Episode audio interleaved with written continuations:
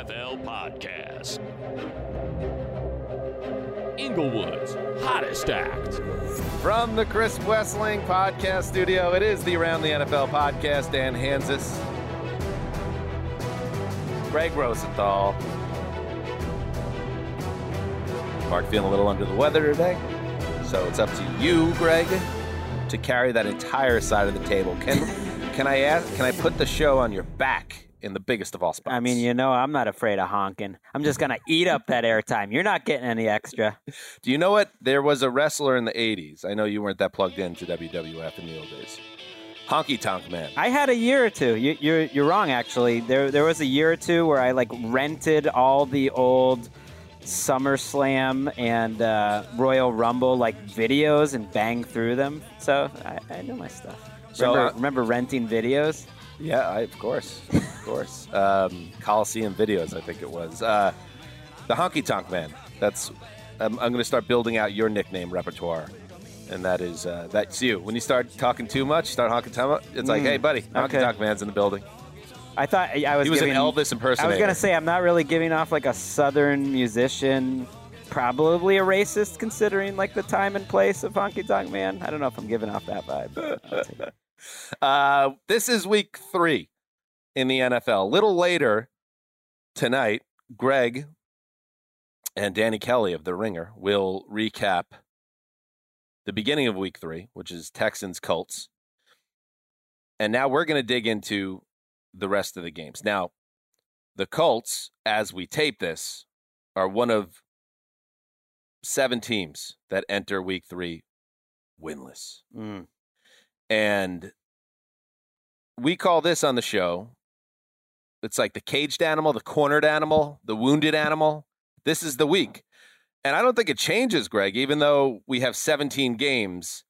I guess it does change in a little bit because it's just math. There's more, more there's more opportunities now to get back into a race, but I would think that uh, statistically, if we're still doing a, a season this long in 20 years, the data is going to be similar. You start 0 3, you're banged in a big spot. No, you're done. So Jets, This is one of your best, um, you know, routines every year, or at least theories. Is the cornered animal routine? You're done at 0 and 3. I don't want to hear it. Ja- and it's some teams and uh, now getting our mentions and say no this team and that team that that is the exception that proves the rule jets jaguars giants detroit minnesota atlanta all need a Hmm. win this weekend to really keep their season on track if you want to make the playoffs and gregg I, not for nothing we do a little game here ourselves called the lock game you've started 0 and 2 Well, that's true. That's not the same as the cornered animal though. because we're like the AFC South. I mean, I'm only one game behind.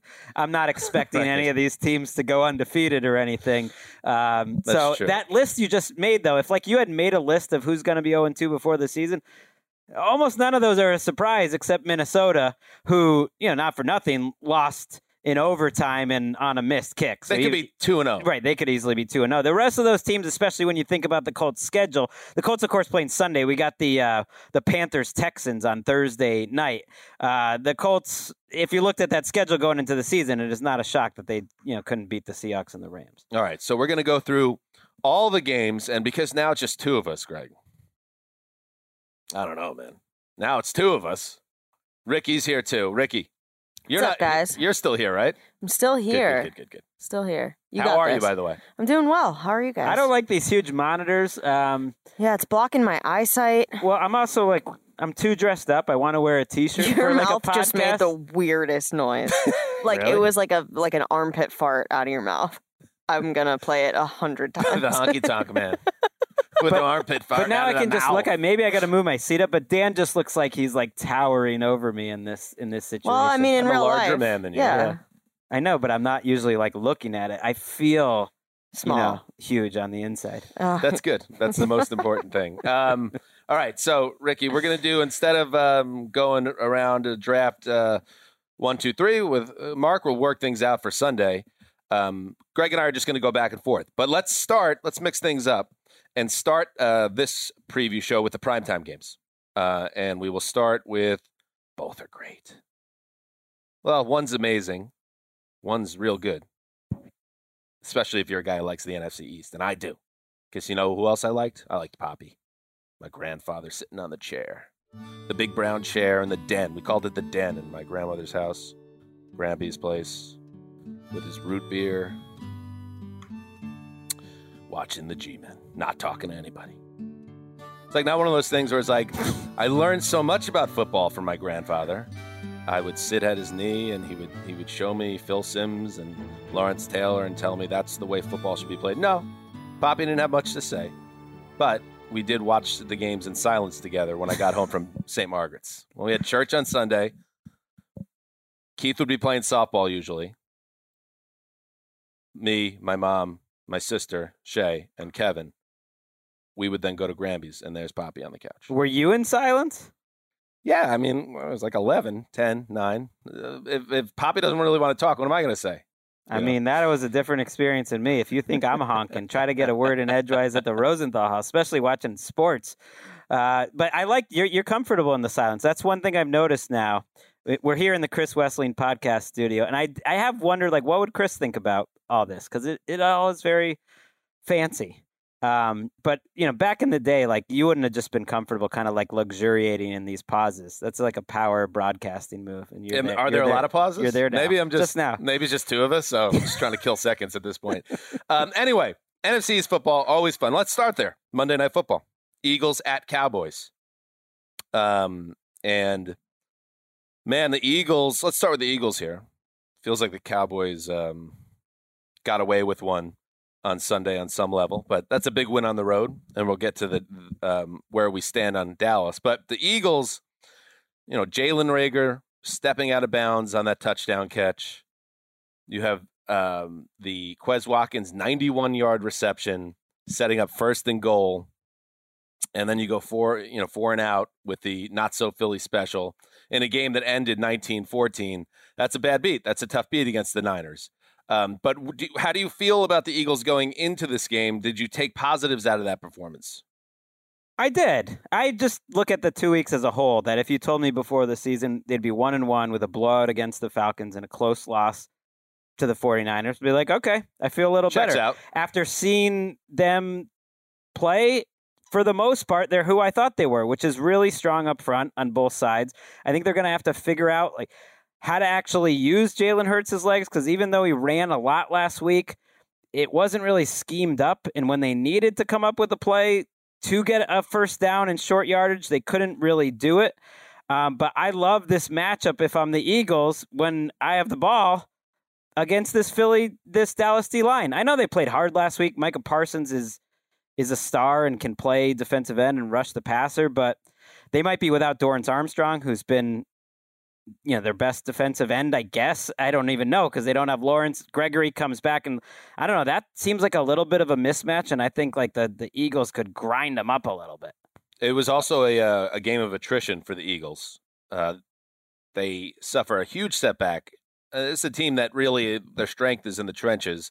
You lose Brandon Graham now for the season with an Achilles injury, so that that's going to hurt. And then on the other side of the ball, Brandon Brooks, their right guard, he goes down with a pec strain that move. uh, He's going to the IR. They don't think it's season ending, but he's going to be gone at least three weeks. So that concerns me as well because if you if that if their strength is in the trenches and you're you're weakening on both sides, you start to balance out a team that isn't hyper talented to start with. You take away from their strength and what's left. Uh, of course, Landon Dickerson, my boy, the second round rookie pit, uh, second round rookie is now getting more playing time. He didn't play very well his first uh, go around here in week two, but now he has a week to prepare. I I think at least their positions they're deep at. I mean, they drafted a guy high in the second round.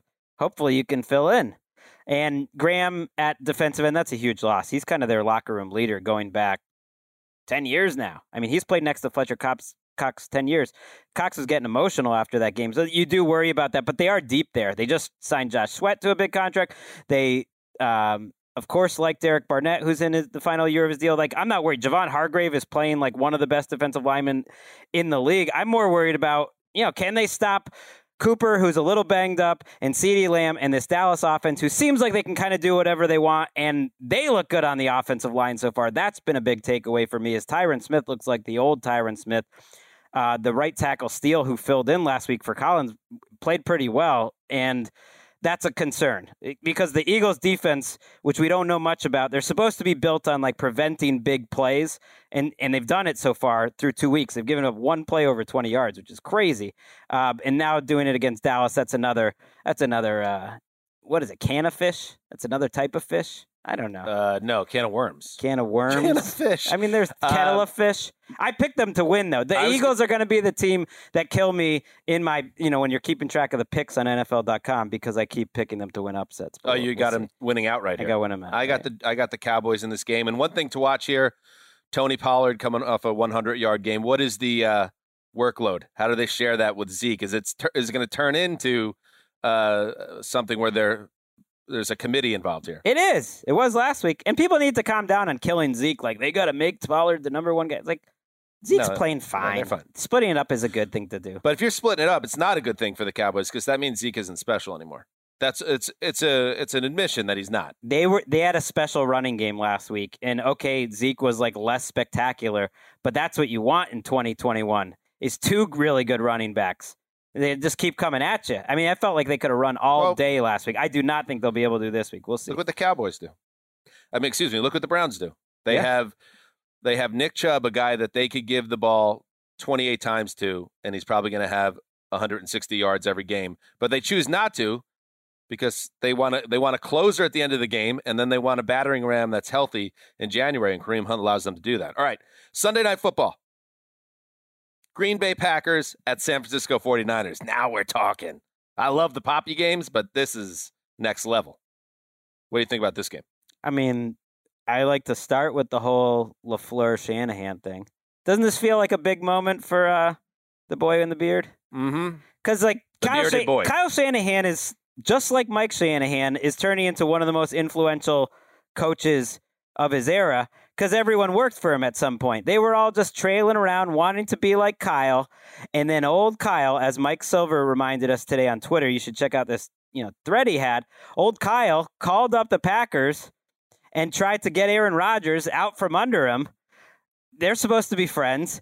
This creates some problems. I At love it. some point, the news comes out, and I wonder if that's a little where the tension uh, lies. Is like, who's leaking this? Who's putting this out there? Mm. I This is on it. draft day, and Silver has all this stuff between them. And then you think back to Lafleur's first year, NFC Championship. Here I go against my mentor, and I got blown out. I got the doors blown off because of Yeah. if if the the Packers can't beat the 49ers now with a lot of injuries and this and that, like that says a little something about where they're at. Yep, and we talked about it on Tuesday's show. The the Packers obviously turned it on uh, against the Lions, but I can't say that I feel completely at ease if I'm a Green Bay fan that things are under control now. Uh, but now you have a big test, and with with the San Francisco 49ers, I have to ask you this: Do you think when Kyle Shanahan and I'm watching that game, I'm watching the Eagles game, and I know he led a couple long touchdown drives, and you know they won the game. So I'm not saying it's a panic situation, but do you think there's a similar vibe with Kyle Shanahan now uh, when he's on the sideline and they they cut to him when the offense is on the field?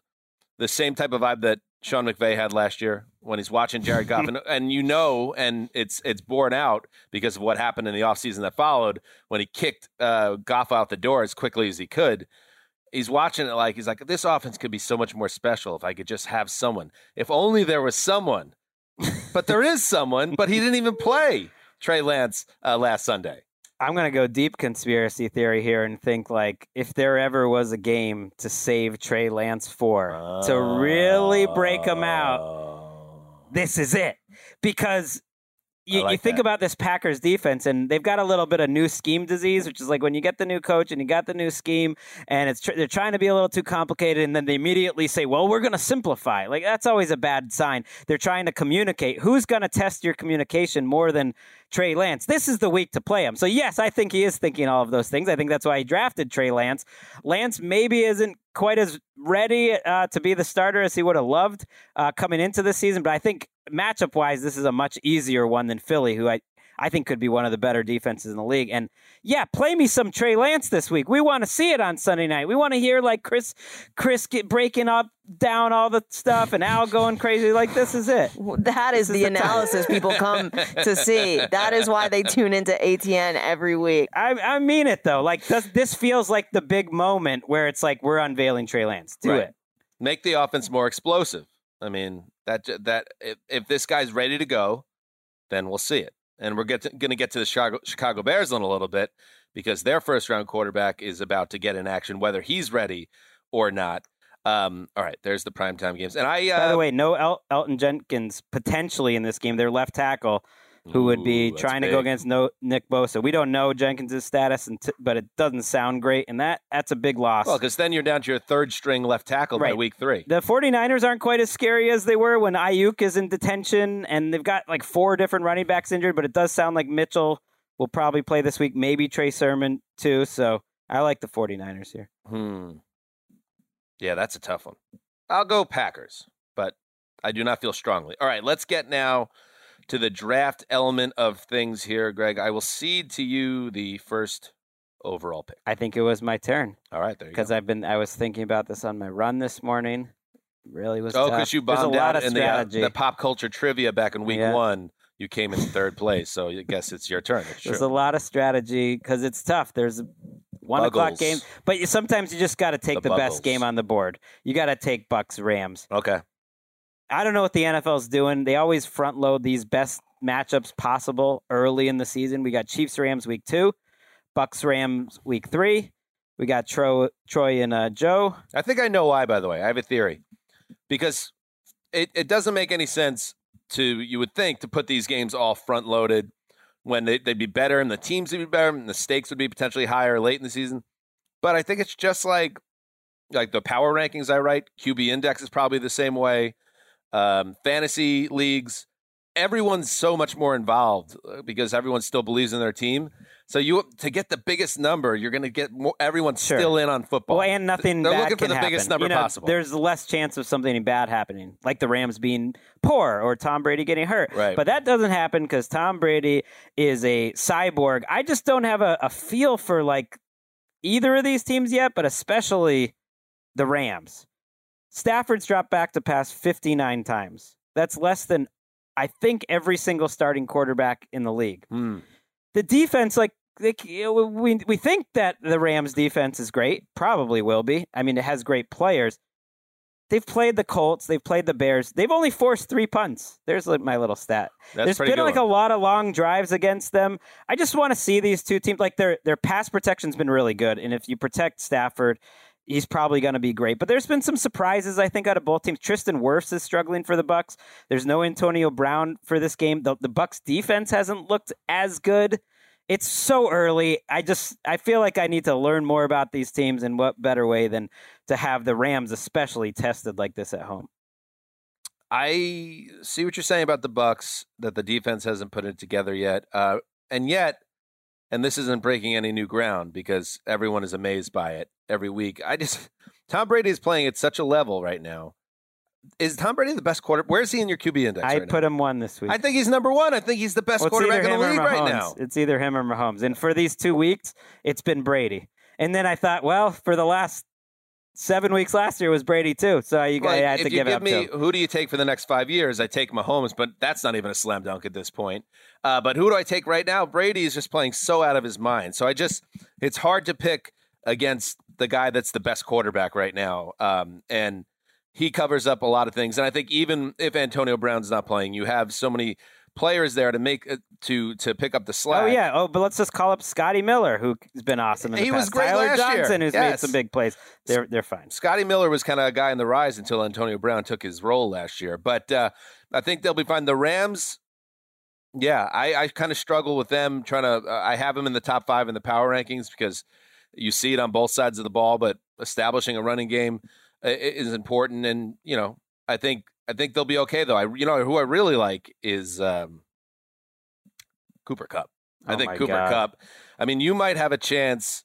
I think I think the number Stafford is going to put up if he plays 17 games, he could be an All Pro this year. I think Kupp could be an All Pro. I think those two guys, you could tell they're locked in, and just putting together those 100 yard weeks and just stacking them up. I think that's uh, that can absolutely happen, and they could do it against the Bucks too. He's he, a difference he maker. could he could lead the league in receiving. You're right. Kupp seems like he's at another level. I don't know who I would compare him to. Don't do it. Don't say Jordy Nelson. No, uh, but he's so good after the catch right now. He's always been good after the catch, but I feel like he's like getting even better. Uh, and you're right, he's going to get the ball so much. Like I said, they've only thrown, they've only dropped back to pass 59 times in two weeks. They're like one of the lowest teams in the league because they haven't had to. They've been so efficient, and and the Bucks secondary is a little banged up. Murphy-Bunting's been out. Davis isn't healthy. Like I think there's just going to be a lot of points. I want to see Stafford though in a position where he has to keep up with Brady in a shootout. To me, that'll be sort of the first real Stafford in LA like moment. Speaking I don't of think in- we've had it yet. first in LA moment, this is crazy. This is Tom Brady's first ever game in Los Angeles. Hmm. I mean, it makes sense, but also, whoa, his career started when you and I were in college. And people need to calm down about like, oh, is Jalen Ramsey going to travel with Mike Evans? Like he's only been in the slot. They are using Ramsey a lot differently this year, but they'll do whatever they feel like. He can do anything.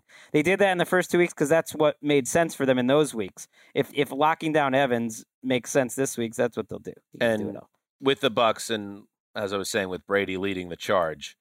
Uh, so far this season, they're averaging 30, 39 and a half points per game. He's throwing uh, for almost 330 yards a game. He's got nine touchdowns in two weeks and a pass rating of I could not decide who to pick for this game. The Rams started as a slight favorite, and then you know the it moved to the Bucks being a slight favorite because because more people are on the Bucks. I took the Bucks for the most insanely small, um, pathetic Mm. reason possible. what is it?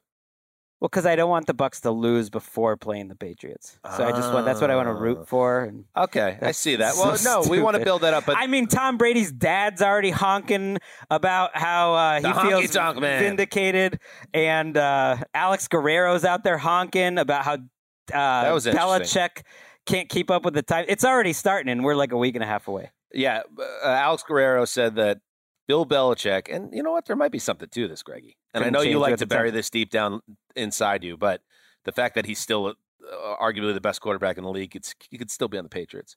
He never adjusted. Guerrero said, and that means Tom Brady's telling Alex Guerrero this. He never treated me like a man. He always treated me like a 20 year old kid, even when I was 38 with six Super Bowls. And because Belichick wanted to have some type of code in that locker room, it led to an estrangement. That's all. That's all there. It's all. It's let's out there. Save It's it, all. let's save it for next it's week. all trickling out. Yeah, we had Tom Senior was on the Tom Curran podcast, and he was like, you know, do you feel vindicated? He was like, damn right. Like they are loving this. They're gonna Tom be Senior. they're gonna be spiking the football. Oh, Oh, I, you- I, you I hate see it. you, Tom Senior. You I love it. Tom Senior, but when I see those sources that are uh, oh, Tommy. dogging on Belichick, I, I know where those sources close to Brady are. We just want. Yeah, Tom Brady. So that's what I want. I want the Bucks to go into Foxborough undefeated and flying high, and just to set up the best possible Patriots. but more importantly, we want Tom Brady to get out of this game healthy, well, that of course. which is usually he's only been really he's missed He's had a solid once. twelve Yeah. straight years. So Okay, before we move on, you're not going to believe this. The Wesseling brothers also wounded animal game. They need a win. They're 0 2. And there's a lock on the line with Rams, wow. yep, and Bucks. Let's hear from Nick Wesseling. Hey guys, after an 0 2 start, some of the Wesseling brothers wanted to take an easy game this week just to get a win under our belt. But that's not exactly the way we operate, is it? so we decided to go after the biggest game of the week. We're Yep. talking about the Bucks and the Rams. Matty Stafford finally looking like the quarterback we always knew he was. Oh. Going against Tom Brady with an offense loaded with talent and a defense that can be stifling. But you're going up against the greatest defensive tackle we've ever seen, too. Ooh. Aaron Donald and that defense have been smothering so far this year. And Chris always told me never bet against Tom Brady. But I'm going to have to go against him on this one, and we're locking up the Rams. Wow. But while I have you here, I just wanted to thank you guys all for helping Chris so much during his two fights with cancer and what you're still doing for Keisha and Link. Love you and hope you guys are well. How about that? And by the way, he sounds just like Chris. Oh, he is Chris. Oh. I mean, anyone that knows Nick, Oh, when the two of them were next to each other. I mean, they look the same. They talk the same. they honk. They talk about honking.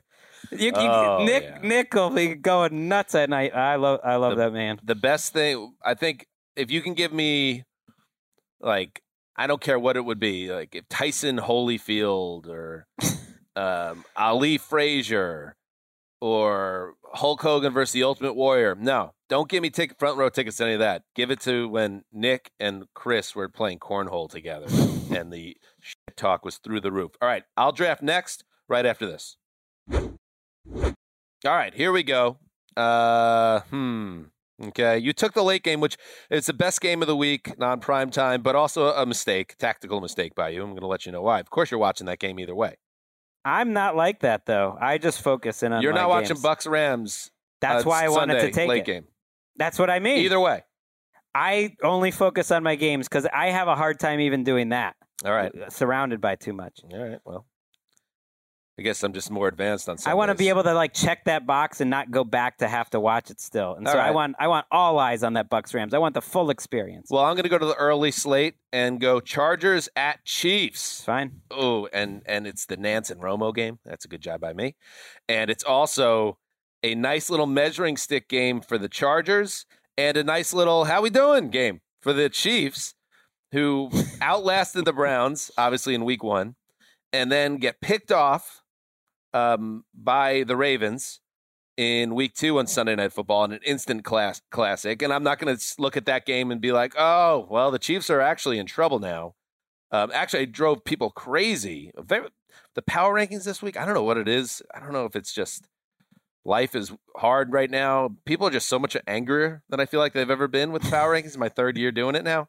And You've uh, only been doing it for three years. well, We'll get to that in a little bit. Um, but like, uh, they're so mad that I kept the Chiefs at two. Just a, a, level of anger because I still think the Chiefs are fine. I think they're the best team in the AFC. They're behind the Bucks, and the bottom line is, if Clyde Edwards-Helaire doesn't put that ball on the ground, it's that's a whole different conversation. It, it only comes down to does Butker kick the field goal or does Mahomes go into the end zone at the end of that game. Uh, so since the running back blew the game, that stinks. But it doesn't change how I feel about the Chiefs that they're going to be able to score on anyone. That when the game's on the line, nine times out of ten, unless something weird happens, see Sunday night, they're going to always prevail. And in their building, I'm picking the Chiefs to win this game. But it is going to be fun, Gregg, because you got Justin Herbert in this game. Justin Herbert, who his head coach, as I said Tuesday, after a game in, le- uh, in which Herbert threw the two interceptions, as if to say, hey, dummies, it's not just about the stat, stat sheet. Brandon Staley said Justin Herbert was the best player on the field uh, in that game against the Cowboys. All pros all over the place in that matchup. So you have Justin Herbert against Patrick Mahomes in Arrowhead, 75,000 people. Put it in my veins. I love we get this matchup twice a year now. My, maybe my two favorite to watch. I don't know. Okay. Lamar. I got to throw Lamar in there. Uh, the two quarterbacks I would trust most on third and very long. I felt like Herbert was escaping third and 11, third and 13, third and 15 all last week. Mahomes is the greatest I've ever seen at that.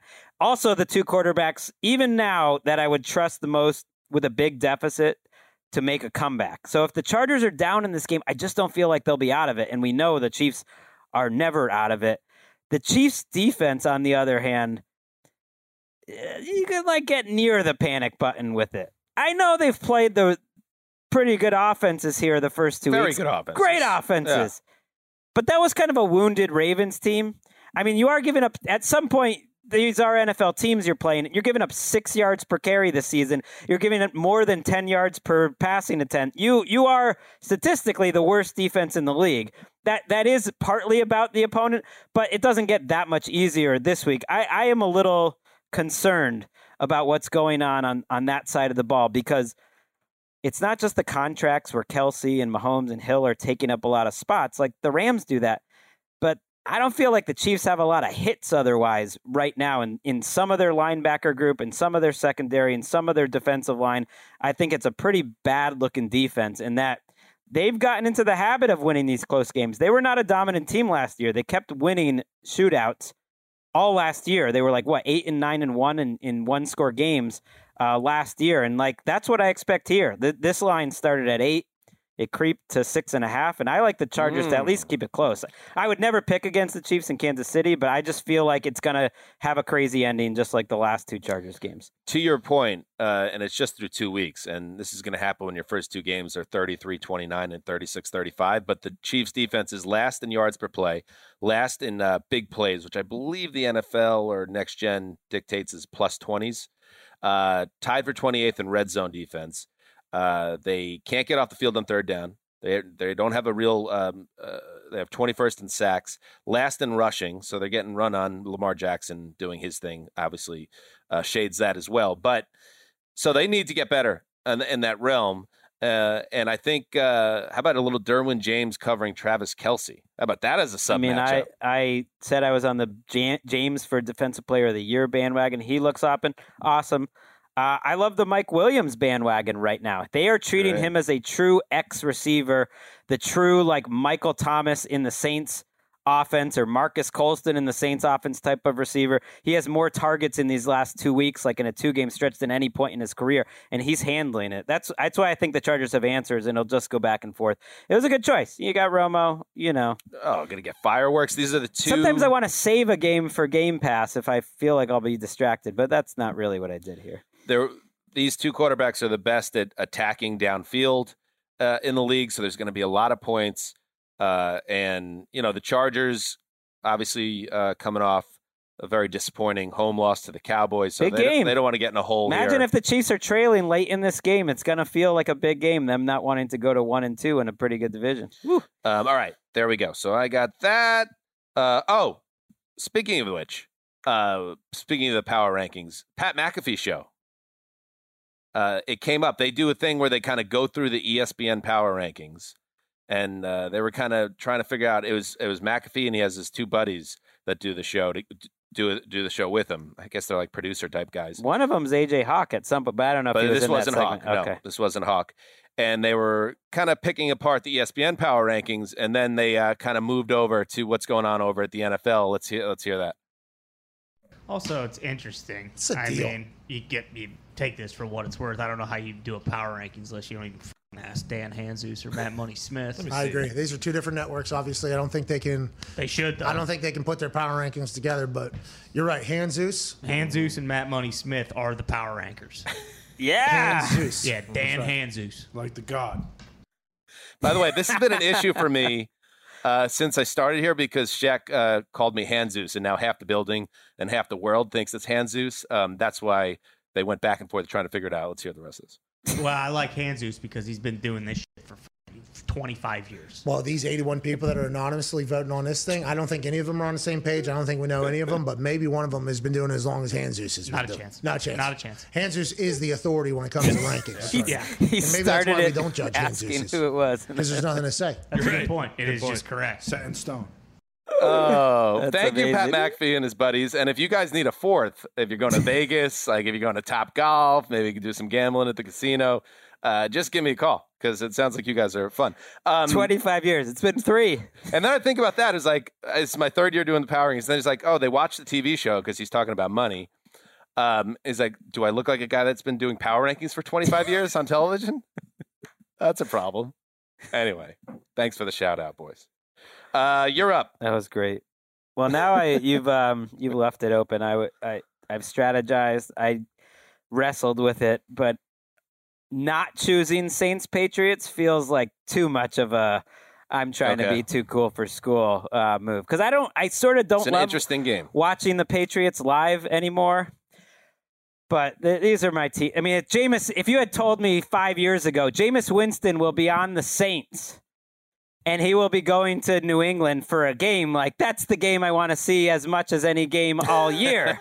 it's like the most fascinating thing possible. You've been And shaken though, right? You you were shaken by that game. I was shaken. I'm shaking on, on both fronts. I don't know what's going on with either of these teams. And that makes sense. If you look at the history of the Patriots, they don't really turn into who they're going to turn into until October, November. But the Saints are very similar. They they often finish very strong. They start slow. They're trying to figure out their roster, and I haven't figured out anything through these 2 weeks because both of these teams have struggled in areas you thought they would be good. Number 1, the Saints offensive line was a mess last week. A lot of it was communication. Seems like the type of things you could fix. Their tackles are awesome on paper. They shouldn't be this bad, but Jameis is going to be tested. They're going to send a lot of crazy stuff at him to see if they could handle it. He had no chance last week. As as bad as he was, and he was bad, he had no chance. The Patriots offensive line has been pretty bad. The right tackle's been a disaster. They're starting this guy Yasir Durant, who they picked up a couple weeks ago. Trent Brown might be back for this game. That helps, but Isaiah Wynn hasn't played well. They've getting up, given up pressure in the middle. It hasn't been good. Mac Jones didn't play well last week, I think, because he was trying to get rid of the ball too quick. His version of Zach Wilson having a rookie freakout moment is just dumping off four yard passes like after one and a half seconds and not looking for open receivers. Like I'd rather Okay. that type of freak out, but that was his type of freak out. And that could absolutely happen again against a very creative Saints uh, defense who's getting healthier. They're going to get Lattimore back, their best player on defense. Uh, CD Deuce back, who's ex- extraordinarily underrated. That that changes their secondary, and they'll be a better defense this week. Uh, the Mac Jones thing. Okay, I could see your perspective on that. I, you know, I thought watching it live last Sunday, uh, and I got to be. That's a game I don't go back to. If you're a Jets fan, It's a and, bury the and your entire future is tied into this kid, and he throws four picks in three and a half quarters, you're not going back to the game. But I thought it was a conservative game plan uh, by the Pats, or maybe it wasn't. Maybe it was conservative play by the quarterback. That's but- what he said. He said he missed a lot, and It the, and wasn't- the tape kind of shows that. But honestly, unless you're like the goal here is to absolutely blow the doors off the opponent, which I guess it always is, that was fine because if the other quarterback is imploding and giving you the game, you don't need to get too cute. Just take the 26 to 6 win and, and get to the next week. Uh, I guess the thing to keep your eye out on with the Pats is if is if this becomes what their offense is, where they're just super conservative, and it's uh, in part because of uh, the quarterback's decision making, or maybe McDaniels isn't ready to really turn the reins over to the kid yet. We're going to see that in the coming weeks, and I guess this will be a, a, a good game and a good test. Uh, but also at the same time, if the Saints put some points on the board, what is going on? We know the Jameis Winston issue, but Al- Alvin Kamara now through two games, and I know last week got away from them, but I don't care if, if if the game's getting away from you and you fall behind. Find a way to get the ball in Alvin Kamara's hands. And he has 121 scrimmage yards through two games. Hmm. That's the fewest He he's great week since he's been a rookie. Here's But- the thing, though: when you play a team like the Patriots, Belichick trying to shut down your number one weapon, it's going to be Kamara.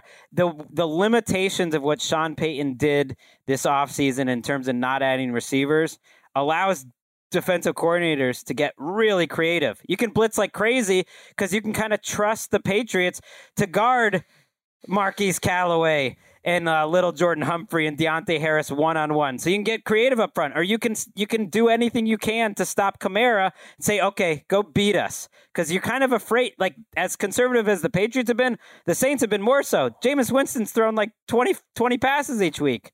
Uh, it's a Mm. bad it's a bad situation. Um, all right, James White is back though. That is one thing I want to say. The old vintage James White is back. Uh, he had some juice last week, and that will really help. They have an aw- their best players are at running back. He's going to have a monster game Harris this week. and, and White are their two best players offensively. Where are we at, Damien Harris, health wise? I know he's, He's been fine. a little banged up. He's fine. He's playing through it. He looked good last week. The line's got to be better. I don't understand why their line is struggling so much, but it is. Ricky, I figured out, but I actually thought about this um, with your locks because you took a L last week Yep. with the Eagles. sure did. Um, and because Gregg was so hot in the pants about it, let's not give you the week one victory um, either because you were Mm, Give me locking up 0 and 2. No, let's not do that. Let's double weight this game. Whatever no, you just zero throw this in week. one. I think she just has one less I, game. I That's want everybody fine. to be in the same. That doesn't make any Same sense. You can't just make up different rules. For, she was. what do you mean? All right, she was zero right. and one. All right. All right. Well, listen. Look, he's still hot in the pants. About No, this you're game. not just making up rules where you give This double. not? Justin. Then I would do that any week possible. It- No, it's do you like that doesn't easy. make. Well, you can't just do that. You can't But- just but do that. You missed the you missed All the first week. it. That was your So suspension. make it. Make that it. was your suspension. Make it. Make it count double. And since no, you just brought up, double. you just brought up the, you know, my L with the Eagles Yeah. again. Nick Sirianni at a press conference just Ooh, now Wait a second. showed up in a T-shirt that said "Beat Dallas" for All right, his Nick. presser. Okay, so they're mad. Okay. They're coming off a close loss to the 49ers. That was a tough game to get through. And you know what? Me and my new my podcast partner Colleen Wolfe split ends. The trailer drops Tuesday. Check that out. I'm gonna go with the Eagles again, and if you're gonna put double on it, No, I'm not allowing that. You can't Why? just It's within because that's the- a significant advantage. You would much rather that. What do you mean? If she loses, she's 0 Be- 3, dude. Because that would mean she's made two picks and she's two and one instead of one and one.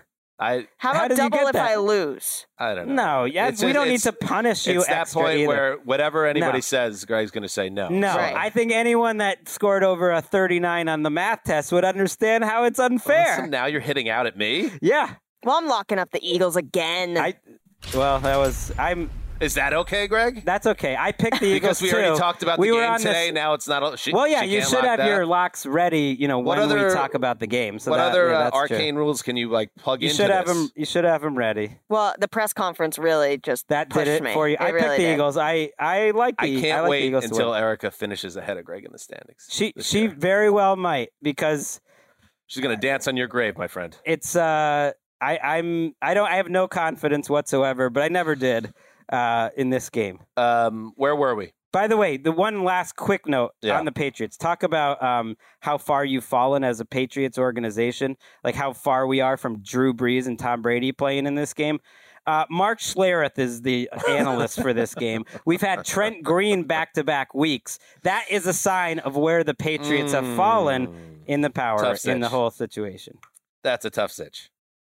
Um, all right, uh, I'm up. All right, let's see. Hamina, hamina, hamina. Ooh. Hmm. Ah. Eh. You can edit out, edit this out in post. Definitely not. Uh, let's go. Ooh, let's go. Colts Titans. Let's do it.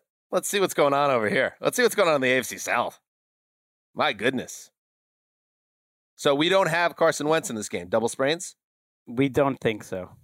We, got- don't know for sure. We got old double sprains. Wentz. I was told it certainly looked to me that Aaron Donald sprained both his ankles with that uh, takedown, but then it was clarified that it was only one ankle that's got sprained on the takedown. I don't buy it. I don't think they wanted out there that uh, their quarterback could sprain both his ankles on one play. On a play that he he kind of you hate to blame a guy for an injury, but that was sort of a I'm gonna fight through the play, Right. even though Aaron Donald is eating me alive You and got to protect got yourself. hurt a little more. Like if it was a different quarterback there, they just fall down. They just You fall got to down. protect yourself. And, you know, you said it. He plays with this frantic energy uh, now, and it's unnerving. As a fan, you're watching it, and I can't imagine as a Colts fan how you feel. It, it really is unnerving, and he's out of the picture now. So it's going to be Jacob Eason at quarterback. It they they're trying to Or are put they being out. weird about it? They're trying to put out through the media that it could possibly be Brett Hundley and Jacob Eason. Oh, But I feel like but they're it's just not Carson Wentz. if if Wentz doesn't play, they're trying to have their cake, they're trying to eat it, they're trying to bake it, they're trying to throw it in your eye.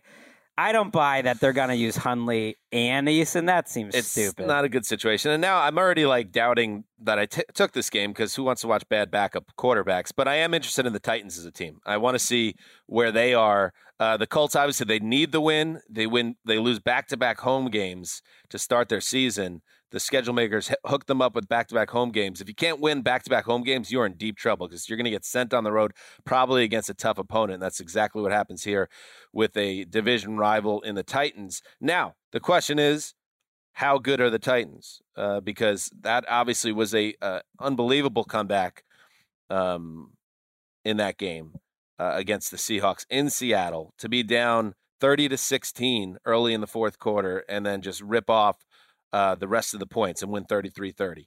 And Derrick Henry, anybody that was worried about the big dog and the, is the big dog still the big dog? Is it gonna are the carries gonna wear him down? And after the last two years, well, maybe. I guess we'll see at the end of the year how it stacks up. But that looked like vintage big dog in that game, uh, especially that 60 yard touchdown um, where he just outran everybody. So you got the big dog. Uh, I do want to see Gregg this passing game. I want to see more play action. I want to see kind of the old Arthur Smith offense more uh, in in effect with the passing game. Uh, but in in general, the arrows up after that comeback. Now can they start stacking some wins? I mean, you better against uh, Hundley and Eason. It's going to be really bad if you lose a home game. You here. got to. This game is lockable, by the way. okay. I will. I will lock it up. You will? Yeah, I got it right here. Oh my gosh! I was It's not even on the borderline. People are not. The people in the desert are not thrilled with this Colts team. With Excuse me, with this. Titans team. I think I'll go with you because when you got the opportunity to go against Eason, you take it. Although this is a bad sign. I, I've switched my lock mid-show, two straight shows, for, away from wins to Yeah, you don't losses. do that. So I, uh, The desert has this at five, which surprises me, quite So- frankly. Thought it'd be higher. part of that is that the you know the Colts were competitive last week in the history, but that's surprising. That seems to be holding out some hope for Carson Wentz. Derrick Henry's coming off 41 touches most of his career. Will he be a little tired after that? That could be a problem. But the the play action was was back. I mean, Tannehill, the play action god, was back. I did the numbers. He was nine of twelve on play action last week for 160. I didn't do him. PFF does them, but then I take Mm, them and then I take the credit. Uh, in the three incompletions were drops, and he's good, still got that deep ball. I feel like this Titan season is just kind of be a test of like how far can four guys carry the rest of the roster? Because I'm not really Right. sure how good the rest of the roster is. But I my pan, my worry about Julio was overblown. Um, my worry about this Titans defense is not. What about the offensive line? That's a problem. I don't think they played that well, but they did put up 531 yards ultimately against the against the Seahawks. I am more concerned though. The Colts can't run on the goal line. They've had struggles running, and their defense, who's known to like not give up big plays, is giving up a ton of big plays. Not not a, not a fan. Hey, Graver. Early early pick here. Digger. What's up? Um, Titans fan, you got your own Titans podcast titled titled The Music City Audible. Gregg, we took your advice. We moved to Wednesdays. Look at that. Nice. See, sometimes it's like, oh, you're being too like uh, you have too many uh, bossy. It's your just the way opinions. it's, just the like, way you say things sometimes. Yeah, it's like good to way. get But advice. It's good advice on the surface for sure, and, and good. Good. What do you think about the Titans? Uh, uh, how are you feeling right now compared to last week? Obviously, a lot better. Uh, this is this a slaughter situation, or do you think this is going to be closer? Because I think the reason the desert is not the way you might expect is because people put a lot into the wounded animal game and thinking the Colts with a good and they've coaching played the, staff. The Titans Yeah. well. Yeah. Yeah, the the Colts always play the Titans well. I feel like division games are always kind of weird.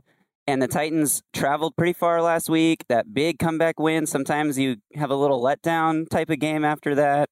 So I feel like the Titans should win, but I don't expect them to dominate, actually. I feel like Frank Reich is a good coach. He's going to have that team ready with a full week to prepare for whoever his quarterback is. That's fine if Jacob Eason can play. And they scheme up open throws. Wentz has actually, I think, played fairly well the last couple weeks, despite you know kind of the tone we've had around him. So the you know receivers will be open, but I don't know. All right, uh, let's move on, Gregg. You're up. Thank you, Gravedigger. Uh, I'm going to go Cincinnati Pittsburgh. There it is. this was the game um, I was going to lock up for the Steelers. There's so many injury situations uh, hanging out there right now that you, you, I'd love to know if TJ Watt's playing. mm-hmm. I'd love to know if Ben Roethlisberger's playing, but I'm pretty much assuming I that think we know that that. he is. Uh, Diontae Johnson sounds like he is probably out for this game. Devin Bush is probably back in for this game. Hmm. Joe Haden, I don't know about. Uh, uh, Alex Highsmith, I don't know about. When we look at the Steelers struggling last week, I think it got a little lost in the TJ Watt injury. That, oh, by the way, they're missing like five of their best defensive players.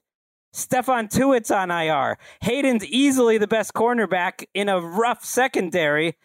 Highsmith is, you know, basically a starter in terms of their pass rush, and Bush is their best, you know, inside middle linebacker type, uh, off-ball linebacker type. That's a lot. Mm-hmm. I I think it needs to be put into context. It sounds like most of those guys will be back this week, including Watt. I think this defense, if they have their guys, is going to be enough because I have a lot of concerns about Joe Burrow, Burrow right now. I am curious, uh, like, what are your Joe Burrow feelings after a couple weeks? Uh, I'm worried. I'm worried that they have not fixed the pass uh, the uh, pass protection, and it's going to get him killed. And it's it's something we all talked about entering the season, and you saw it again uh, in week two. He took a lot of hits, uh, was sacked a bunch, was hit a bunch more, and um, I think the problem with Burrow, I think, is if you continue to have issues protecting him, he's going to it's going to affect his maturation as a quarterback, and he's going to develop bad habits, and the turnovers are going to stack. Now, He did throw the three turnovers um, or the three interceptions on three consecutive passes, but that's not who he's been in his career. Not in college, not to this point in the NFL. So I'm not like I'm not worried about all of a sudden an avalanche of game changing uh, negative plays with him. Uh, but at the same time, it is it is on my radar that they are not protecting him, and that led to um, a, a functional breakdown in their offense in the second half. I, I think a lot of it's on Burrow, though. I mean, yes, the offensive line hasn't been great, but it was one of the reasons why I was worried about him going into this year. Is so much of his game is escaping the pocket and creativity and kind of making plays up as he goes along. And I think he's a little gun shy right now to do that. Mm. That sometimes he's sort of the opposite of Carson Wentz. He he's taking those sacks. He's going down, and he should to protect himself. But he's going to have to f- come up with some sort of balance where he tries to make some more plays. He took a couple sacks where I felt like last year, there's no question he would have tried to escape and make a play. And they're actually the number two team in running the ball in game neutral situations, which is kind of a weird stat. But basically, if, if, if the game's not a blowout in one way or another, how much are you running it? And they're number two behind the Ravens. So I feel like they're trying to protect Joe Burrow as much as they can. And that it's a hard way to win that way, like these low scoring type of games. And there were some you know rumbles or murmurs out of Cincinnati. Ja'Marr Chase lamenting uh, not enough deep shots against the Bears. Um, Callahan, Brian Callahan. Does anybody know that the offensive coordinator of the, of the Bengals is Brian Callahan? I think Zac Taylor's calling the plays though, but uh, he said, "I understand the frustration." It is Brian Uh, Callahan. Yeah, the structure of that defense generally, that's Vic Fangio's system is to limit big plays. So they were saying, listen, the reason why we didn't push the ball downfield in that game was because that's what Fangio does. He wants to keep everything in front of you. We'll see. This will be a good test. The Steelers Bengals defense is good. I think this could be a low scoring game here. And I'll tell you, the Steelers, I'm a little worried about the Steelers. I think if the defense can stay together physically, uh, they're going to stay in a lot of games and be a team that's on the uh, making a playoff push. But this Big Ben offense, I don't know, man. They tried throwing it deep last week a ton, eight times. Did not did not work. I think they'll bounce back. All right, uh, let's take a break, and then we'll be back with the next pick. All right, I am up. I will do, do, do, do do do do do do. I will take Jets at Broncos. Two things here. Watch. What did you think about Zach Wilson? What, what did you take out of that game? That the Patriots made a couple amazing interceptions. Two of those first three were incredible defensive plays that I think got, you know, a little too blamed on Zach Wilson just because, like, those are incredible play, plays by like a veteran secondary. But after that, that he kind of fritzed out, that he just started throwing some Right. things up. He had a couple of really nice throws in the fourth quarter, um, but that they they're setting coverages at him that are slowing his mental process down, and then he just started throwing it up. Now, That's a bad sign. My concern is if the schedule gods of any gods of any kind were cool to the Jets, uh, they would get a nice little. They'd get the Jags this week, or maybe they would get the Falcons, who they get in London. We're going to be there to see that game. Said you get the Broncos in Denver, who just chopped up and spit out Trevor Lawrence, the number one overall pick. So my my concern here is that this is going to snowball a little bit. Um, and uh, I just hope if he does end up taking another, um, you know, he gets humbled once again here, and hopefully it's not in the meltdown that we saw with the Patriots, where he ended up with four turnovers by midway through the third quarter. Hopefully it's not that type of situation. But even if this ends up being another game where they don't score more than, you know, 10, 20 points, um, I just hope it's not something that sets them back for a whole season. So they need to they need to do the things that they can do to help them the Jets, which they did against the Patriots. They protected they protected him better. They gave him a running game. Uh, they on the defensive side of the ball, they got the ball back to him repeatedly and gave him a chance uh, to fix his day. It just wasn't going to happen. So the Jets, I thought, it got lost in in the shuffle a little bit, and all the other power rankings out there is like, oh, bury the Jets last in the league and all this stuff. It's like, well, if you watch the game, it was Zach Wilson who wasn't competitive in week two, they and that's didn't look important. like they didn't look like two teams that were like one team was better than the other. Right. So the Jets need to take that effort as a team to Denver, and then Zach Wilson needs to be better. And then the Broncos side of things, um, I think this is just going to be fun to watch if they're going to really set themselves up well here. If they can start their season, get off to a 3 and 0 start, you know, who knows? We just talked about the Chargers, Gregg. You love you love the Broncos so much that you think they could be a 12 or 13 win team. Well, if that's who they are, and and they're going to get they're going to get to three and zero here most likely. Uh, maybe the Chiefs are going to slip up enough like they did in week two, where this turns into a division race. I like uh, the problem is like every time I say a number like that, it goes up one every time. Like I think it started at 11, 10 to 11, then it was like 11 to 12. now it's 12 to 13.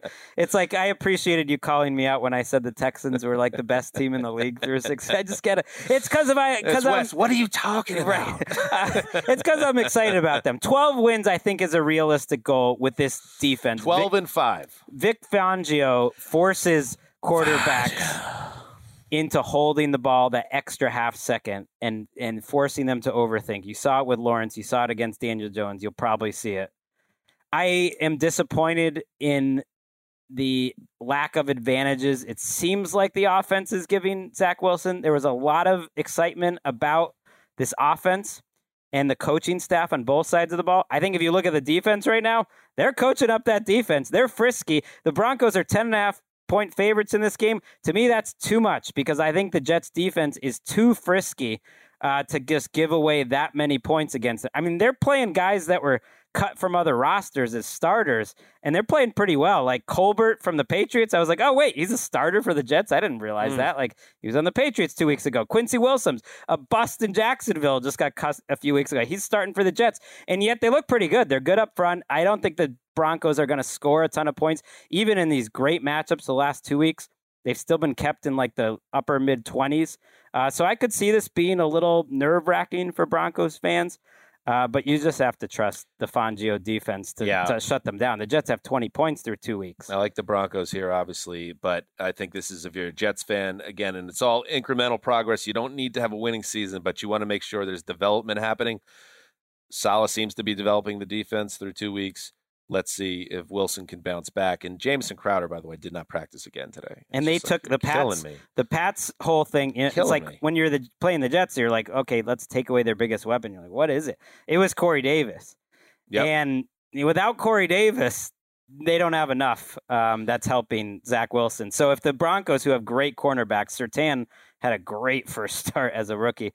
Uh, if they can take away Corey Davis, there's not a lot there. And listen, we all like Braxton Berrios, but he is not Jamison Crowder. Why is he their lead? It's a that's Yeah. one of those things where it's a bad sign for your team when Braxton Berrios is Right. your leading receiver. You need Crowder in there. He's a great security blanket for a young quarterback. And where's Elijah Moore? Start making some plays. I know he he, he got on the stat sheet. I and Denzel Mims. I guess he's just not on the team really anymore. He was deactivated in week two.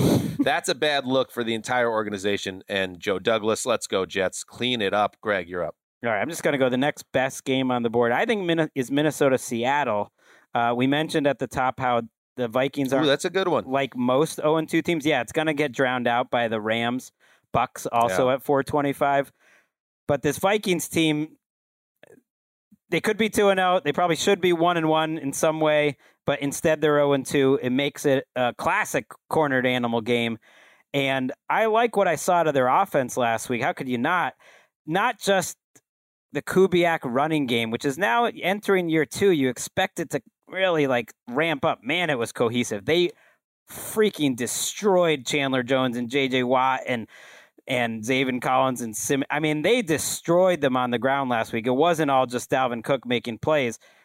That that intrigues me against Seattle. KJ Osborn, you were wondering where's a third receiver to step up. KJ Osborn is your number one receiver in Minnesota in terms of yardage. He looked pretty good through Yeah. two weeks. So it's a good offensive team, and I'm not sure what the Seahawks are, but I don't think they're a good defense. I think they're mediocre. So to me, it's a coin flip game, but I I give the Vikings a pretty good chance at home. It's so and football is crazy with this because the the line between 0 and 2 and 2 and 0 is so thin and the Vikings just if they just execute a little bit better at the end of those first two games they're in a great position and they you know everyone's thinking oh the Vikings are back they're ready to make a playoff run. Instead their season's on the line uh in in week 3 um so you got to bounce back You got to find a way. This is you got to you got to figure it out and find a way. I I think Russell Wilson's owned them for what it's worth. I never put much stock into this, but he is seven and zero against the Vikings. and you don't like if you're a Vikings fan, you don't like that the Seahawks blew that game in week 2. No. Because now the Seahawks also are extra motivated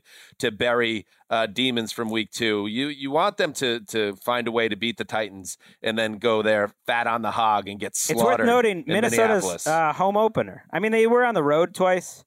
I give a little bit of a little bit of leeway. They're not a bad that. team, obviously. Right, and the set the uh, the Seahawks defense, their best player is Adams Wagner. They played 88 snaps last week. That that's a lot of football. You got to travel on the road, and the Seahawks offensive line is a little on my radar. haven't haven't been able to get a running game going, and Wilson again has one of the highest sack rates in the league. So it's kind of like a little bit of feeling of the same old Seahawks here. Yeah, I think the you're going to see some big plays, and Tyler Lockett is, you know, he's another guy that looks like an All Pro. They're gonna. This game's this in the 30s. The cornerbacks are so attackable on on both sides. Kirk Cousins has been real good through two weeks, hmm um, and which isn't always a popular thing to say because nobody likes Kirk Cousins. No, he's been great. Personally, professionally, otherwise, I'm sure his family loves him, and that's the most important thing. Um, uh, that's a good game, and I think it's a total coin flip game, and I think the Vikings find a way. That's what I took too. Let's uh, let's go through the rest of these games now. Now we have our drafts set up here. Uh, Falcons at Giants. All right. So, yikes. All right. Kenny Al- Kenny Albert and Jonathan Vilma on the call. By the way, Mark Sanchez. Love Vilma. I Uh, love that crew. Give me that crew instead of Schlereth. What I'm sorry. What I about Kevin shut up about Kugler this. and Mark Sanchez on the Seahawks Vikings call? How's Sanchez been so far to you? You know, we're all in the same business here. They're learning. Oh, These guys see, are you've learning. advanced. See, you were talking about me with like pregnant pauses showing like a level of advancement. You being in a place now is like, well, you know, Mark Stoon is best. We're all out I haven't. here. I haven't enjoyed. away. I haven't enjoyed those broadcasts yet. No. I like the old Gregg who's just like slinging arrows I just. everywhere. I just hammered Schlereth. He's got the crossbow. just taking out everybody in the industry. Where's that guy? Bring him back. I mean, the best analysis Sanchez had was about how awkward it would be for Jimmy G to be hugging. That would maybe that wasn't his game, but just he was talking about that. Mhm. It's like, okay, he's been there. He's been there in those situations. Um, all right.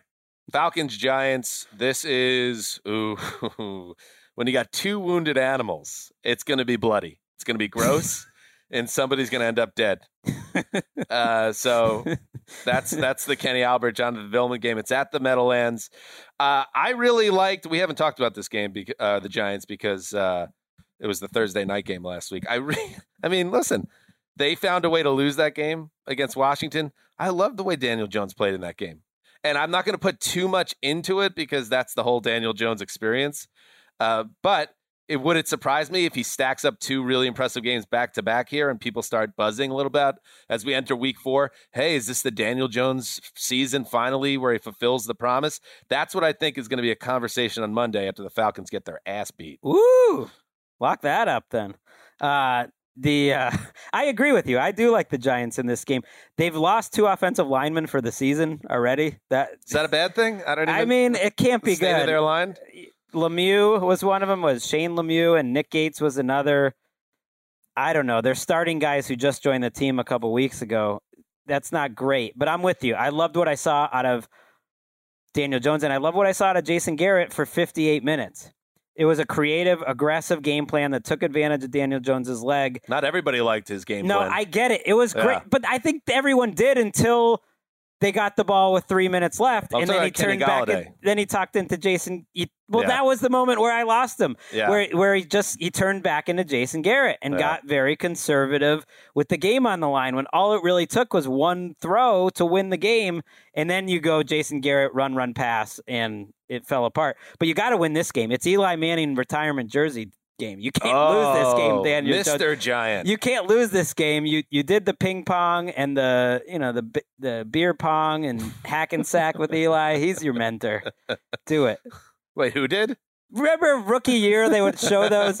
They would show those like clips, Oh, uh, those pictures of Daniel Jones and Eli Manning, like in in uh, hack and sack, right. drinking beer, and they're like, "See, they are bros." Uh, Matt Ryan is is last in the league in average depth of target. He I know what- you love a dot. He has thrown he, in th- in two weeks. He's thrown three passes over twenty yards and hasn't completed any of them. He threw one pass um, early in the game in week two that just hung up. Yep. And he had a his receiver had a step. I don't know if it was Ridley.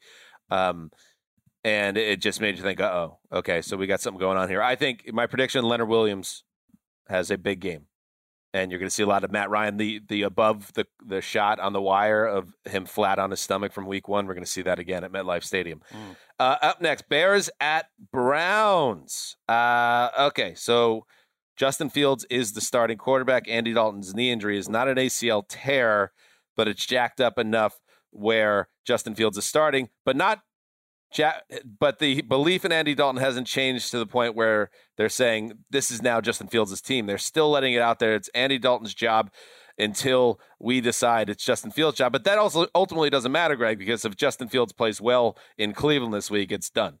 It's done. They're just saying this. I mean, I guess he's leaving out some room if Justin Fields was so bad and Andy Dalton gets quickly healthy, then you could change it. But that's what they said about Tony Romo and Dak Prescott back in the day. And that was Tony Romo, who was like a great quarterback who was their starter for eight or nine years. Well, it's his job when healthy. Well, then he's not going to be healthy, or they're just going to have to admit it was a lie.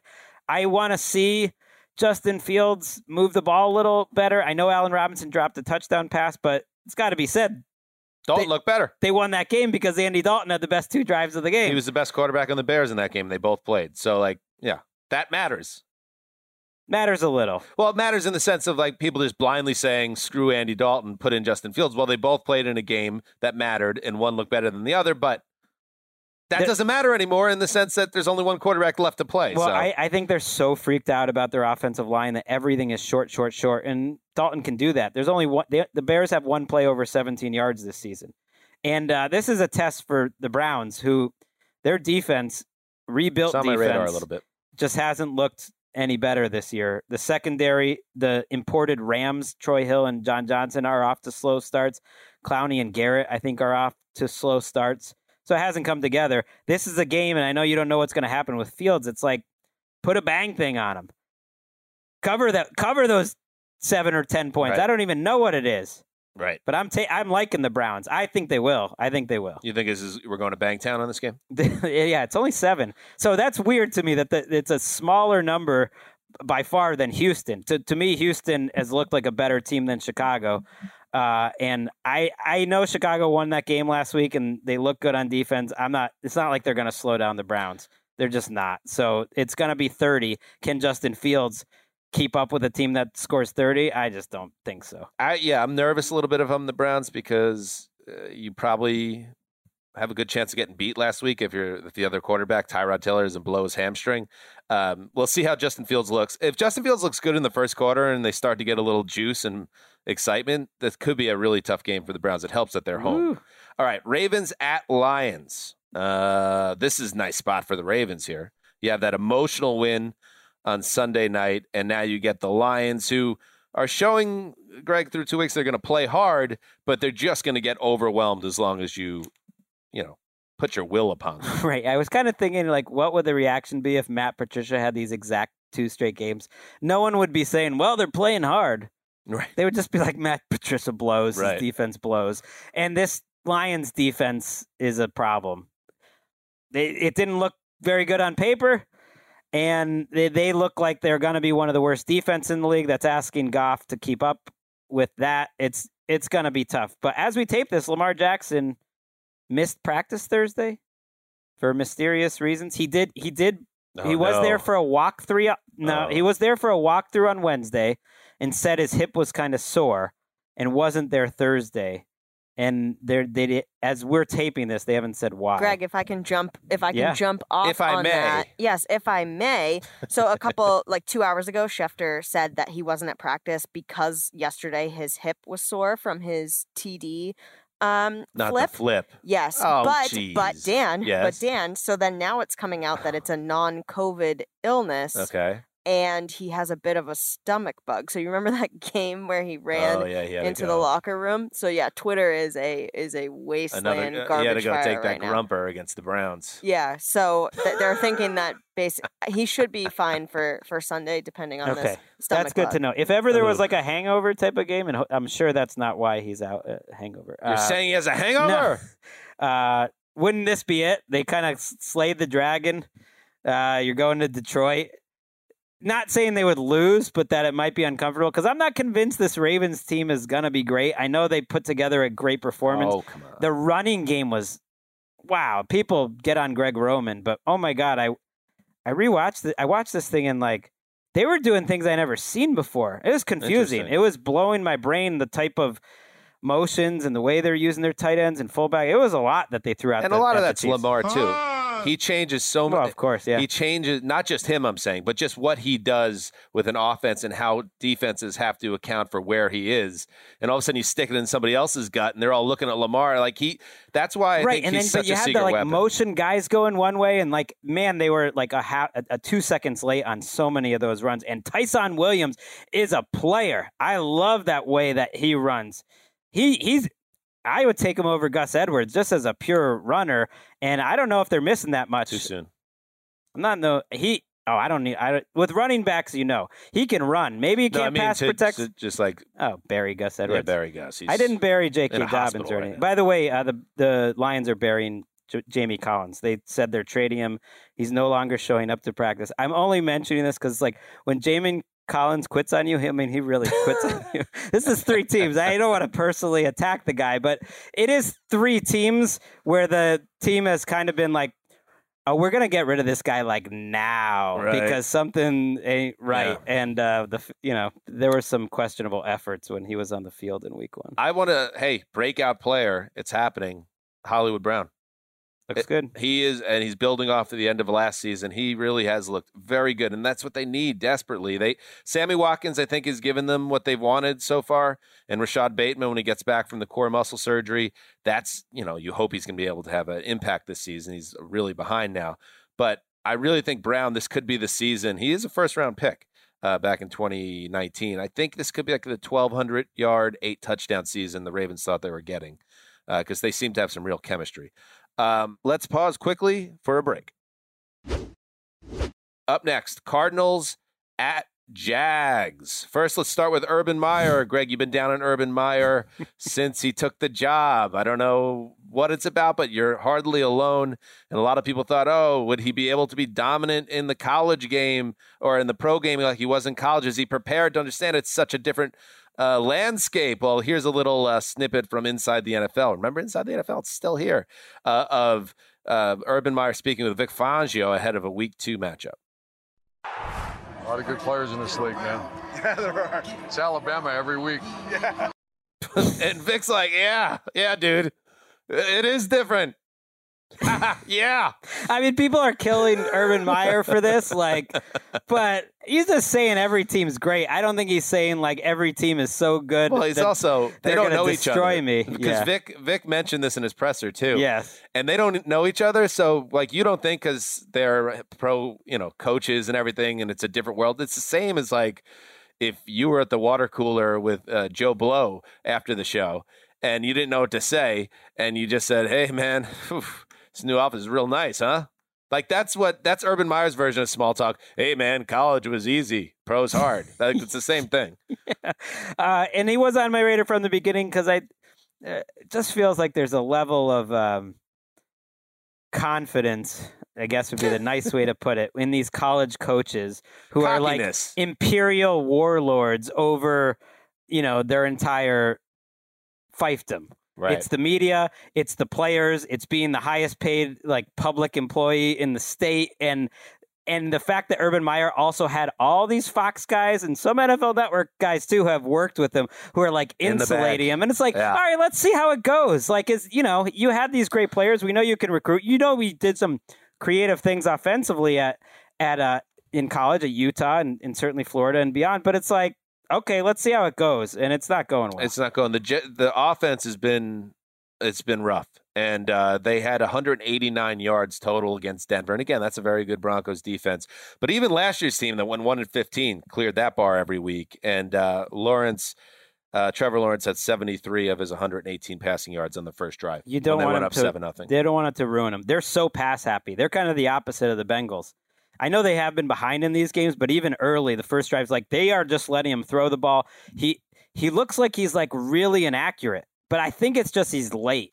I hope. Yeah, that, that's what they've been saying. That he's just That he's just like Yeah. kind of slow to see things, and so the ball gets there, and the receiver's no longer in the place that he was supposed to be. be all right. I think he'll be fine, but their defense is a mess. And I look at the things you worry about is when players that were good before aren't really that good now. And Myles Jack has been a little bit lost in this defense, getting picked on. Uh, CJ Henderson, I guess, hasn't done much in the past, but he's been lost. The the defense being this bad is a is a bigger surprise. And oh, by the way, you got you know comfortable Kyler Murray coming in there, and Comfortable, comfy Kyle. he just looks so at home in this system. That's the benefit of keeping the same coordinator. You know, we get on franchises for changing out coordinators, whether you like Cliff or not. Like Kyler knows this offense; he knows where everyone's supposed to be. Um, Nuke Hopkins did not practice Thursday, didn't practice Wednesday. Hmm. Uh, keep an eye on Friday. We're recording this on Thursday, uh, but you do take some solace if you're a Cards fan, knowing that Rondale Moore is developing at a high rate. Uh, seven of eight targets for 114 and a touch against the Vikings. If he's still on your waiver wire in fantasy, go get him. That's my little tip for you, fantasy heads out there. Let's move on. The Washington football team at Buffalo Bills. Uh, what do you think here? I think that the Bills' defense is a problem. That if the Bills' defense, in a good way, for the rest of the league, if the Bills Wait, no, it's a good thing for the Bills, it's bad, for, the rest, for the of, the of the league. It's a problem. The defense is playing well. it's a problem for the AFC East. It's a problem for the AFC. If they're this good, man, it just gives them such a mar- margin for error. And we're seeing that so far with Josh Allen and the offense not quite quite being there. But people kind of forget how good this Bills offense has been at various points, and and Matt Milano is leading the way. I don't know if you have this experience, Dan. Um, when players that Wes really loved are like popping on Game Pass. Mm. I had that with Kareem Jackson last He's week. He's in the room with you. I just you just think about him. You think and because he was so early on Milano, and he was so right, he kind of makes their defense. And maybe Wes could see it all back then. It wouldn't it wouldn't surprise me. But I feel like he's playing at a level now that is just mind blowing. That is like NaVorro Bowman in his prime, Mm. like changing the game, like all pro, whatever you want to say. It's it's two games, but he has really stood out to me. And their defense to me is just going to be too good for Tyler Heinicke. I mean, what they did to the Dolphins was that was that was borderline cruel. And the Dolphins building their home opener, first time in front of fans in two years, uh, to absolutely just steal just steal their will with by the second series. And and by the way, and we're going to get to the Dolphins next. Um, that's a broken rib for Tua now, who's out of the picture. That's that's what the Bills they can bully you uh, with that front seven. And now, if you get the offense figured out, if they get airborne on offense and get to the level they were last year, that this is the team we've all talked about in the offseason. This is a Super Bowl level team. Now, can the offense get there? We'll see. And this might be a good matchup to do it. The Washington defense has been so disappointing through two weeks. Come on, young and sweaty. I can't get a nickname off the damn ground if you're not going to take the next step as You- professionals. You know what? Uh, Sweat was pretty good in that game, actually. I don't want pretty good. I want Okay. dominance. They haven't dominated, but it feels like the rest of the defense is an even bigger problem, like the secondary, the linebacker group. This, on paper, I think is a pretty good spot for Josh Allen to get right. Josh Allen is absolutely not shooting straight through two weeks. I don't. You said should we panic after one week? I was like, nah. Now that it's been two weeks, I'm like, okay, let's keep an It's eye on this third week. I don't think he he played about as bad as you can to win thirty five nothing. He had some great plays in that game, but he missed a lot of. they throws. disappeared completely. They could have on won that game fifty six to nothing. Right. For the, uh, for throughout after they had an early uh, touchdown, the offense just disappeared uh, for a long stretch there, and the defense just carried the day. By the way, last thing because we got to get out of here in a few minutes, but the Washington football team, uh, if there isn't a questionable hold that wipes out a Daniel Jones 58 yard touchdown run, if Darius Slayton can make a football play in a big spot on an end zone drop when there is no Washington defender within 20 yards, you're looking at a monster Daniel Jones game on your team, uh, the Washington defense, Mm. that's supposed to be one of the best in the league. So they got lucky on so many levels to win 30 29 in that game. It could have been a totally different game if the Giants just executed and got some, um, if a, a flag gets picked up. Finally, Dolphins at Raiders. Yes, Tua and you kind of felt this happening. You felt it trending this direction uh, all week. That okay, they said he just got banged up and he's going to be okay, but no, uh, he's got fractured ribs. So he got hit three times hard in I think seven plays against the Bills, and now he's on the shelf. And you have you're asking questions about his future, not just because he didn't look so hot in Week One, uh, and as a rookie, now he's hurt again, and that puts you in a situation. There's no Ryan Fitz- Fitzpatrick. It's Jacoby Brissett going to Vegas, and this sets up really well, Gregg, uh, for the Raiders to get off to a three and zero start. You you know I love me some Jake Brisket. Um, we don't have the Jake Brisket, but we do in our hearts. Just- I'm I'm hearing it in my head. I hear it as well. He's back in the mix, but him in this offensive line. There it is. Slice me off a piece of that Jake brisket. But We do have it. Gets Don't better. shake your head. Well, no, I mean, I, it's on a totally separate Yeah, it's thing. not It like she was, could just uh, snap her No, no, Just I knew Yeah, that, but. I just meant like coming. I just want at some point while we're having Yeah. the discussion. And she could have hypothetically in post just dropped it right when you said it. Right. Uh, but then since you kind of called the producer out, it right. creates So this it issue. just now I have to Yeah. address it. You know what I mean? I mean, slice me off a piece of that. I mean, it's All right. it's Go okay. ahead. Gregg. him behind this offensive line seems like a bad combination, don't you think? I mean, Jacoby Brissett is sort of famous for holding the ball more than any quarterback, almost in the history of the NFL. Oh, How about a Max Maxx Crosby uh, hat trick, three sacks this week? Right. So that's probably going to happen. And yet, I still think they'll be able to move the ball on the downs that you can get some protection. Fuller might be back for this game. Waddle is still a player. I think it's the biggest test yet for the Raiders receivers. I'm impressed by Byron Jones this year, impressed by this Dolphins defense. Don't think they played that bad last week despite the score. Uh, I think it's going to be tough to find open receivers. You're going to you can send a lot at Derek Carr. I, I don't think this is necessarily like a cakewalk game here for the Well, for the, Raiders. desert. I mean, the game's in the desert. The desert sees this as four points. I took I took the Dolphins to cover. I took I took the Raiders to win by a field goal. So you're not in because I have the Raiders at 11 in the power rankings, and Raiders Nation they are coming for me. I mean, they are so upset. But I guess me putting them outside the top 10, I'm I'm not totally sold that this is a juggernaut by any stretch yet. So, but if you get beat by the Dolphins with a backup quarterback, if you need a late field goal to get to three and zero, you're probably not a top 10 team. Dolphins are okay. I give the Dolphins. I'm not giving up on the Dolphins for one week though. And to me, Tua to Jacoby Brissett isn't necessarily a downgrade. and that's a problem. That's a problem. I mean, it, maybe it is, but not from what we've seen Right. so But far. you're right because I- I- I Miami's wounded here. The pride is wounded after last week. They're probably going to come out and they have a really good head coach. Uh, now I'm starting to come around a little bit. And- I- and they- yeah, okay, I can It- see it this. is actually a great test, though, I think, for where the Raiders are at, because this was the moment last year where you realized it was all falling apart, or that it did officially fall apart. It was the day after Christmas. You gave up that crazy drive to Fitzpatrick. There was a lot of bad luck in that game, but they shouldn't have let them back in. And the Dolphins were just felt like a, like a better coach team. Uh, you know, show me I'm wrong, but Raiders fans, you know, they they get worked up, but this these are just the facts. They got some good breaks when they played the Ravens week one with the injury situations happening so late in the week with Villanueva playing the right side, which you can't play, and Stanley, a shell of Stanley on the left side, and everything that happened. And they won that game in overtime. Good job. You played the Steelers last week and they were missing five of their best players. You, again, Derek Carr is balling out through two games has been top five quarterback. But this is another good situation. Backup quarterback. Go take advantage. Go get the 3 0. Let's see what happens. Let me see before we sign off here. I'm just curious what the Raiders have because because the top of the schedule is pretty tough. You would think it might even soften here in October. Let's see. They have at Chargers, home Bears, at Broncos, home Eagles, at Giants. Okay, so not really. It softens up. It's not. It's it Get a little softens up, but that's there's Bears. not a lot of gimmies there. All right, good stuff. That's the week three preview. We'll be back on Sunday night podcast style for the flagship show. Um, Friday, um, we're recording our TV show, which airs Saturday on NFL Network, uh, the Around the NFL broadcast, where we go around the NFL, all 32 teams. And yes, also that program is now on Sky Sports. the, the critics have have spoken. Spoken. Big hit with the critics. They love this new format. You get all 32 teams, two minutes. When is it? It's at noon on Sky or 2 p.m. It's in the early afternoon. know we whenever it need, actually? And we're on NFL Network, by the way, 7 a.m.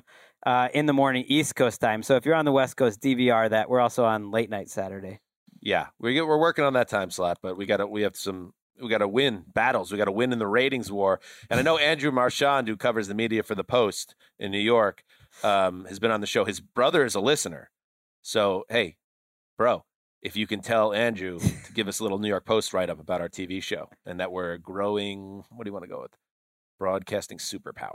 Put- Yeah. put it that way to Andrew and see if you can get him to nibble. Yeah, I want him to compare us to the ratings of other sports shows on at 4 a.m. in the West Coast. Like we've got to be, we got to be crushing it. Definitely cornering that market for Um, sure. That's the time slot you want. All right, good stuff. Thanks to everybody for listening. Uh, and yes, we'll be back on podcast side with the flagship show Sunday night. Until then,